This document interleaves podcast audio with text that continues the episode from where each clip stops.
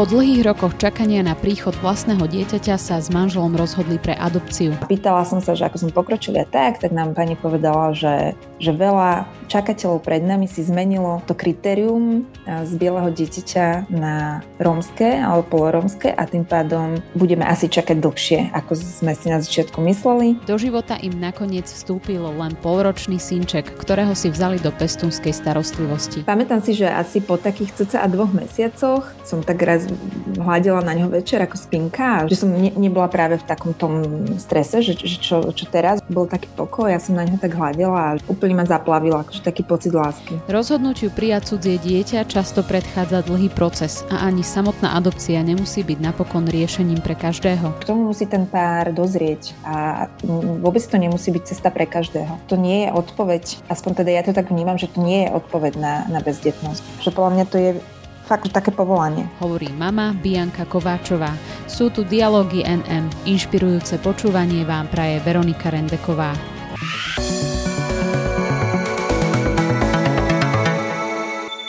S manželom vychováva 3,5 ročného synčeka, povolaním je laboratórna diagnostička a dnes sa s ňou budem rozprávať práve o jej príbehu mamy, o tom, ako sa dostali s partnerom k vytúženému dieťaťu a čo všetko na tejto ceste zažili a zažívajú. Bianka Kováčová je mojou dnešnou hostkou v podcaste Dialógy NM. Vitajte. Dobrý deň. Synčeka máte už niekoľko rokov v pestunskej starostlivosti, ale ako ste mi pred rozhovorom povedali, onedlho si ho budete môcť konečne aj adoptovať, čo je určite pre vás výborná správa. Ako sa vlastne zrodilo toto vaše rozhodnutie osvojiť si cudzie dieťatko? Ako sa to začalo, tak e, s manželom ešte v čase, keď sme chodili a pripravovali sme sa na manželstvo, tak sme akože tak okrajovo túto otázku si zodpovedali, že keby dieťa neprichádzalo, že, že či by sme boli naklonení aj k tomu prijať dieťa iné do, do rodiny. Ale tedy sme samozrejme veľmi akože nerátali s tou možnosťou, ale teda boli sme tak naladení, že áno. No a potom sme sa zali a 9 rokov sme čakali, či k nám príde dieťatko prírodzenou cestou. Neprišlo. Tak potom postupne to začalo tak dozrievať u nás, u mňa teda asi skôr ako u manžela, s tým, že, že, že sme začali cítiť teda to, to povolanie k inému príbehu, ako, ako keď dieťa príde a prírodzenou cestou. Boli sme v návrate sa najprv iba tak porozprávať, Návrat je teda neziskovka, ktorá sa venuje týmto témam, rodičom, deťom, rodinám. A potom, ako sme sa s nimi len teda tak nezávisle porozprávali, tak rok na to sme si už podali teda papiere a úvodzovkách prihlášku na UPSVAR a teda začali sme aj prípravu v návrate. A ako vlastne vyzerá taká príprava? Pamätáte si ešte, ako ste prežívali vnútorne celý ten proces, vy osobne prípadne aj spolu s vašim partnerom? Príprava bola podľa mňa úplne, že, že perfektná. Ja som hneď od začiatku chcela návrat, lebo som nejak tak počula najlepšie referencie, alebo, alebo neviem, či najlepšie, ale tiež návrat má tak, že sa venujú teda umiestňovaniu detí, ktoré sú ťažšie umiestniteľné, kam povedzme spada aj teda iná etnicita. Aj keď teraz už v súčasnosti sú ľudia viacej otvorení rómskym deťom, ale predtým to tak nebolo. Čiže preto som ja teda hlavne chcela, manžel však súhlasil s tým uh, návrat. Čakali sme, čakali sme pol roka, kým sme mohli ísť do toho kurzu, že otvárajú to raz za pol roka, tuším, alebo tak. A bolo to, bolo to veľmi hm, intenzívne, trvalo to vlastne, tá príprava v našom prípade pol roka trvala, hej. Mm-hmm. Tuším, v januári sme začali a v júni sme skončili, tak sa mi zdá. Boli tam aj také spoločné stretnutia, že že viacero párov alebo samožiadateľov, um, že sme mali také aktivity všelijaké zaujímavé.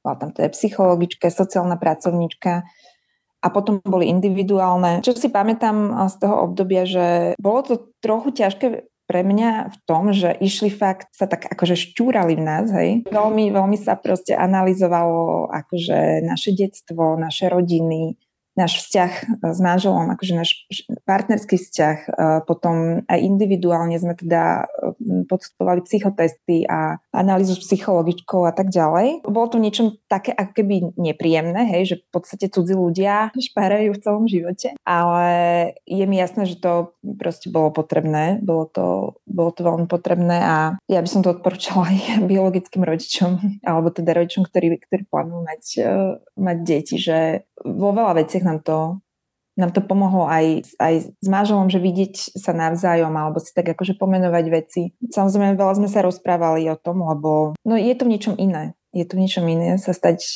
rodičom takýmto spôsobom, že idete do neznámeho, nie, nie len v tom, že áno, aj keď sa vám narodí dieťatko, tak je to, je to neznáme niečom, ale viete, že, že zdedilo polovicu z vás, a tú druhú polovicu z vášho partnera, ktorého ste si vybrali. A toto je dieťatko v istom zmysle, alebo na začiatku určite úplne, že cudzie, úplne, že cudzie vôbec neviete, čo všetko si nesie so sebou, aj čo sa týka teda po psychickej stránke, aj teda nejakú tú rodinu anamnézu a tak ďalej, že tá príprava bola, bola super. No ja viem, že vtedy ste boli ešte s manželom nastavení, že si chcete adoptovať dieťatko a netušili ste, čo bude nasledovať. A aká situácia tam vo vašom prípade nastala? Um, keď sme skončili prípravu, tak sme mali tam sa zadávajú také ako, akože kritéria, alebo tak hlúpo to znie, hej, ale, ale po, požiadavky na dieťa, alebo čo. A my sme teda chceli ísť do osvojenia, čiže adopcie hneď, hej. Um, v tom čase to nejak tak bolo, že tým, že sme mali etnicitu, že nám nezáleží na etnicite, tak samozrejme z toho vyplývalo, že rómske dieťa. S tým, že tedy to tak bolo v tom čase, že na rómske dieťa by sa nemalo dlho čakať. Že to bude za chvíľu, lebo však tie deti, že je ich celkom dosť na Slovensku a nie sú až také žiadané. Ale čo je akože dobré, v tom čase zároveň boli rôzne e, osvety aj od takých mediálne známejších osobností, ktorí teda majú mm, prijaté rómske deti a aj, aj ja sama som bola na všelijakých ich diskusiách a rozhovoroch a podľa mňa sa celkom ľudia tomu otvorili a tým pádom, keď my sme sa už dostali na, na tú čakačku a ja som po pol roku, odkedy sme boli zozname, volala na UPSVAR a pýtala som sa, že ako sme pokročili a tak, tak nám pani povedala, že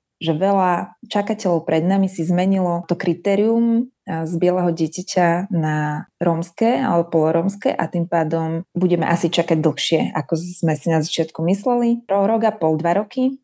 Tak sme to vtedy s manželom začali tak prehodnocovať, či by sme uh, to tak vedeli, cítili vnútorne uh, zmeniť niektorú z našich akože požiadaviek. Či si to vieme predstaviť, že my sme mali požiadavku, že sme chceli dieťatko do roka bez vážnych zdravotných problémov a teda bez údania etnicity, ale tým, že ľudia začali byť viacej otvorení romským deťom, tak zrazu tých čakateľov bolo viacej ako, ako týchto detí.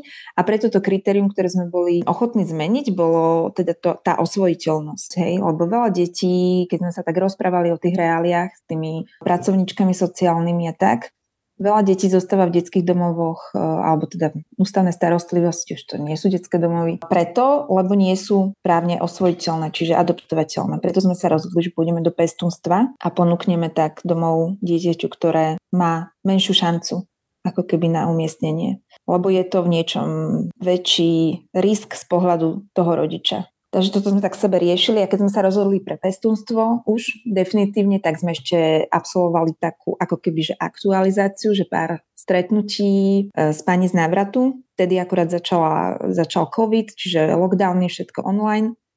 A potom v podstate hneď, ako sme skončili tú aktualizáciu na pestúnstvo, tak nám už ponúkli nášho chlapčeka. Čiže touto zmenou sa celý proces zrýchlil, rozumiem tomu správne, ale s rizikom, že ste nevedeli, či bude niekedy možné si uh, to dieťatko adoptovať v budúcnosti. Áno, išli sme do toho s tým, že do 18 rokov bude naše dieťa v pestnovskej starostlivosti a že je vysoko pravdepodobné, že budeme v kontakte s jeho biologickou rodinou, že sa možno s ním bude stretávať a že budú súčasťou našich životov. Uh-huh. Naznačili ste, že byť adoptívnou mamou je v niečom iné. Asi uh, aj tie pocity, ktoré sa s materstvom spájajú, prichádzajú iným spôsobom. Vedeli by ste to opísať? Dlho som o tom rozmýšľala, ale bála som sa toho, že ako to bude, lebo väč, väčšinou, väčšinou pri porode sa spúšťa nejaká hormonálna kaskada a tak ďalej, ktorá teda navodzuje aj pocity a fungujú tam rôzne mechanizmy fyziologické a biochemické, ale vzhľadom na to, že okolo mňa celý život je dosť detí, ja mám troch mladších bratov, mám veľa netierí a synovcov a možno tak najviac mi pomohlo, keď som bola za svojou najlepšou kamarátkou v Kanade, kde som dva mesiace jej tak pomáhala sa starať o, o cerku, lebo tam mm-hmm. úplne nemajú taký škôlkový systém ako u nás. A veľmi som si ju akože zamilovala, tú cerku jej, hej, že viem, že vtedy, vtedy to bolo pre mňa také veľmi dôležité, že napriek tomu, že to je v úvodzovkách teda cudzie dieťa, že nie moje, vedela som si ju proste fakt, že, že zamilovať a tešila som sa na chvíle s ňou, veľa sme proste spolu toho zažili, ona mala vtedy rok a pol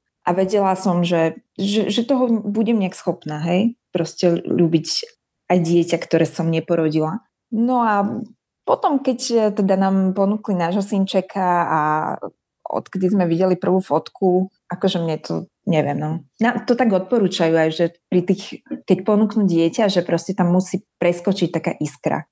Že ke, keď ponúknú dieťa, tak um, môžete odmietnúť, nemusíte samozrejme zobrať akože prvé, ktoré ponúknú, alebo čo, ale že pri tých interakciách, že musí preskočiť iskra, aby ste vedeli, že toto, toto je to vaše dieťatko, mhm. ktoré, ktoré si beriete, že, že ono je tu pre vás a vy ste tu pre neho a tak toto má byť. Takže už pri prvej fotke som sa proste do ňoho zalúbila a potom my sme teda na interakcie chodili ďaleko na východ z Bratislavy v čase prvého uvoľnenia po covide, takže to bolo trochu také iné v niečom. Mm.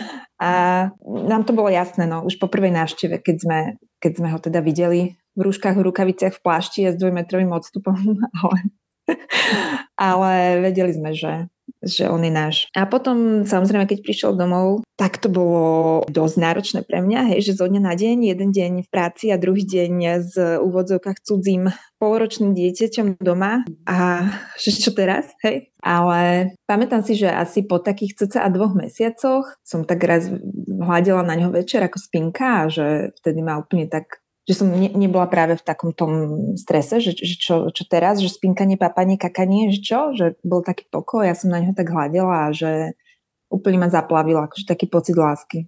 To si pamätám ten moment. Asi po dvoch mesiacoch, čo sme ho mali. A ako to vyzeralo s vytváraním toho puta? Vraveli ste, že hneď z vašej strany prebehla iskra. V tej realite vytváranie tej vzťahovej väzby má určite nejakú konkrétnu podobu. Ako to vyzeralo? A ako reagoval váš syn? Tak on, on reagoval, akože neviem, no ne, nemám to celkom s čím porovnať, Aha. akože zažila som vlastne iba takéto svoje bábetko, takže ne, neviem, ako to vyzerá inak. Keď to je prirodzene a bez nejakých uh, ťažkostí, tak samozrejme aj, však to nás aj akože učili v návrate, aj veľa kníh sme prečítali o tom aj všetko, že na začiatku si vytvárať ten e, attachment a taká tá adaptácia toho dieťačka doma, že je, je, je to iné ako pri biologickom dieťati. Veľmi sa tam teda dbalo na tom, aby dbalo na to, aby bol, aby bol iba s nami, teda iba so mnou a, a s manželom. Nikto iný ho nemohol zobrať na ruky, nikto iný ho nemohol pohľadkať, hej, že maximálne lekár, fyzioterapeut alebo tak. Iba my sme ho krmili, iba my sme ho prebalovali, iba my sme ho uspávali. Uh, musel byť stále pri nás, hej, že musel nás mať na očiach a my jeho. Um, celá teória vzťahovej väzby a tak, že mm, veľmi sme na to dbali, aby to prebehlo. Ja som ho teda nosila v nosiči najviac, najviac ako som vedela, najviac ako sa dalo. A tak, že ma, mala som ten čas, že bolo to naše prvé jediné dieťatko, akože mala som ten čas byť stále s ním a odpovedať na každú jeho potrebu. Pre mňa to bol krásny čas, hej, že mohla som okamžite reagovať na všetko a on pekne reagoval naspäť prijať dieťatko takýmto spôsobom e, do, do rodiny je určite veľká vec, e, hlavne e, teda pre tých ľudí, ktorí sa preto rozhodnú, ale taktiež aj pre to samotné okolie toho páru, alebo teda aj toho jednotlivca. A vy ste uh, dokonca aj na začiatku hovorili, že v tej žiadosti o dieťatko ste uviedli, že vám nezáleží ani na etnicite.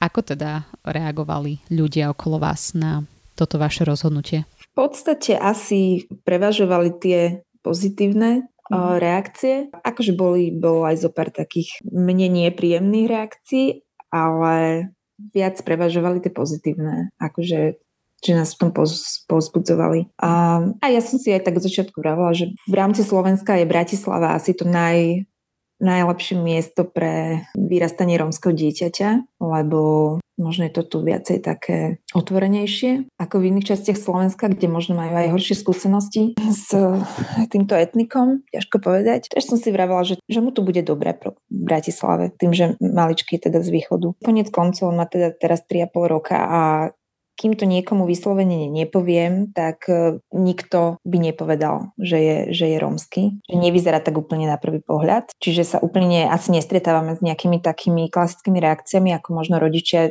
detí, ktoré vyzerajú viacej, viacej odlišne od, od tých náhradných rodičov. Uh-huh. Bojujete predsa len niekedy s obavami, že by sa váš syn, keď bude väčší, mohol stretávať s nejakými predsudkami, prípadne s diskrimináciou? Akože áno, jasne, rozmýšľali sme nad tým aj občas mi to nápadne, keď tu niekto spomenie alebo to niekde prečítam, ale neviem, no zatiaľ to Zatiaľ sme sa s tým nikdy nestretli a keď to príde, tak to budeme riešiť. Hlavne, aby to on akože vedel, vedel zvládnuť, že mhm. aby bol hrdý na to, kým je.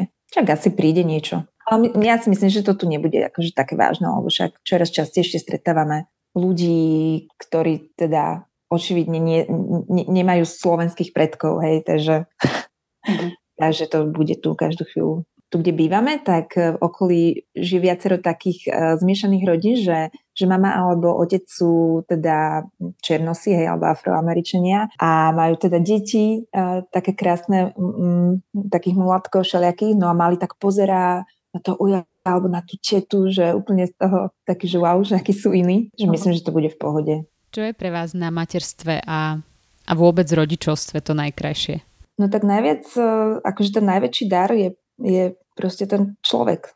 Ten človek sám o sebe. Že máme, že máme človečika. My sme to tak dlho akože v našom manželstve vnímali tak niečom takú, takú prázdnotu alebo niečo také chybajúce a proste teraz je zrazu s nami ďalší človek a je, a je, je úžasný a je úžasné pre mňa ako pre, pre, pre vedca, hej, keď dám preč tú svoju ma- materskú časť, uh-huh. je mhm. pre mňa úžasné ho sledovať, ako, ako sa proste učí, ako rastie, ako z nehovoriaceho, z nehybajúceho sa bábetka je zrazu 3,5 ročný chlapček, ktorý proste dokáže milión vecí, že je to, je to fascinujúce toto, toto sledovať a sprevádzať ho pri tom, ale tak na druhej strane je tu aj teda obrovský, obrovský strach, že aká zodpovednosť je na nás hej, pre, pre jeho budúci život, že akú obrovskú moc majú rodičia pre svoje deti, že to ma niekedy tak zavali. Mm-hmm. Máte pocit, že tá zodpovednosť je v niečom väčšia ako u ostatných rodičov? Neviem, neviem, že či väčšiu, ale v niečom inú. Teda je to moje, moje subjektívne vnímanie. Ale tým, že máme dieťa, ale teda všetky prijaté deti viac menej sú, sú traumatizované, nie sú si so sebou proste svoj batúštek, ktorý si vo väčšine prípadov nepamätajú, ale práve to rané detstvo má naj, najväčší vplyv na, na všetky ďalšie veci v živote potom. Tak toto je taký môj strašiak, že teraz nemyslím tú, tú jeho traumu, ale to, že, že aby som ho ja nejakým svojim prístupom mu to nezhoršila. Hej, že, že, že toto, toto je moja, moja najväčšia obava. Že asi keby sme mali uh, dieťa biologické, tak by som sa v tomto možno cítila slobodnejšie. Že by som sa tak nebala toho, že keď ako rodič uh, nesprávne zareagujem hm, vo vypetých situáciách alebo tak, že, že to že by to mohlo mať taký dopad na ňo, ako pri takto zranenom dieťati. Mm-hmm. Čo vám najviac pomáha zvládať materstvo, rodičovstvo podľa vašich predstav? Ja sa tak toho držím, neviem, pre mňa je to taký, taký, také dôležité, že literatúra, že čítam, čítam knihy o výchove, čítam knihy o, o traume, že ma to v niečom tak, akože mm, mi to dáva taký návod, niečom možno, že ako správne fungovať a potom samozrejme iné mamy, iné mamy, ktoré majú podobný príbeh to mať teda tiež veľmi uh, povzbudzuje. Mám takú jednu kamošku, ktorá je samoživiteľka, samomama a vzala si tiež do pestonstva chlapčeka, oni sú tak rovnako starí s tým našim, takže vždy akože mám taký obrovský obdiv a keď ja nevládzam, tak si spomeniem na ňu že mm-hmm. ako to teda ona, ona dáva sama. Predpokladám, že sa asi viac pohybujete medzi ľuďmi, ktorí riešia túto tému, možno um, rieši aj problém toho, že nemôžu mať deti. A vnímate, že, že je táto téma adopcií niečo, čo sa dostáva viac do povedomia ľudí, že začínajú byť ľudia viac citlivejší, otvorenejší takéto možnosti? Ja si myslím, že mm, pri bezdetných pároch je to otázka takého nejakého povolania. Ja som to veľmi nemala rada, keď sme teda boli takmer 10 rokov bez, bez detný, keď, keď mi to niekto akože podsúval toto. Navrhoval alebo sa pýtal proste, že však veď my vieme o tom, že existuje možnosť adopcie, že, že k tomu musí ten pár dozrieť a vôbec to nemusí byť cesta pre každého. To nie je odpoveď, aspoň teda ja to tak vnímam, že to nie je odpoveď na, na bezdetnosť, že, že neviete mať deti, tak túto riešenie je proste, že adopcia alebo to je pestnústvo. Že podľa mňa to je akože také povolanie toho manželského páru. Si myslím, že bezdetné páry kľudne vedia nájsť svoje také nejaké všeobecné materstvo, otcovstvo, rodičovstvo alebo službu alebo darovanie sa aj v iných možnostiach, ako je, ako je prijatie dieťaťa. Takže asi toto. A mm, druhá vec je, že tak áno, otvára sa táto téma čoraz viac. Aj teda na posledne stále medializovaný prípad našich dôslovenských celebrít. Podľa mňa to tiež, veľa, veľa ľudí sa s tým aspoň tak, tak stretne a možno pár sekúnd nad tým porozmýšľa. Že je to fajn podľa mňa, keď o tom hovoria aj tí, tí známejší ľudia. Keď hovoria o tých svojich keď to, keď to prestane byť také, také neznáme, ale začne to byť také akože osobné, že aha, že ja mám takéto dieťa, ja mám takúto dceru, že mne to napríklad pomohlo, keď o tom rozprávali títo ľudia, ako napríklad Pišta Vandal, hej, oni majú tiež dcerku adoptovanú, takže mm, mne to v tom čase rozhodovania a prípravia tak e, veľmi pomohlo, že o tom rozprávali nahlas a hovorili o konkrétnom dieťatku, konkrétnom prípad, e, príbehu, že to nebolo také nejaké neuchopiteľné, cudzie a, a všeobecné. Viete si predstaviť, že by ste si ešte adoptovali dieťatko? Áno, premyšľame nad tým. Premyšľame nad tým. Mm, asi čakáme, kedy bude taká najlepšia chvíľa aj pre, pre nášho syna, lebo asi možno vo väčšine prípadov sú tieto detičky náročnejšie na pozornosť a na mnohé veci a asi čakáme na to, kým možno ešte trošku trošku vyrastie. Ale áno, akože radi by sme prijali ešte druhé dieťa. To bola Bianka Kováčová a jej príbeh, verím, že pre niekoho veľmi inšpirujúci. Ja vám v prvom rade, Bianka, chcem veľmi pekne poďakovať za vašu otvorenosť a hoci bol Deň Matiek už včera, rada by som vám určite dodatočne chcela popriať veľa sily, odvahy a radosti v tomto povolaní mami, a vďaka ešte raz. Ďakujem aj ja. Nuž a rovnaké želanie posielam všetkým mamám, ktoré nás v tejto chvíli počúvajú. Nezabúdajte, že ste dôležité a nenahraditeľné. Majte sa krásne. Počúvali ste podcast portálu Nové mesto Dialógy NM, ktorý vám prinášame každý pondelok. Spolu s textovými rubrikami ho nájdete na našom webe NMSK a tiež na SoundCloud a Spotify pod profilom podcasty NM. Spojme sa v dialógu na NMSK.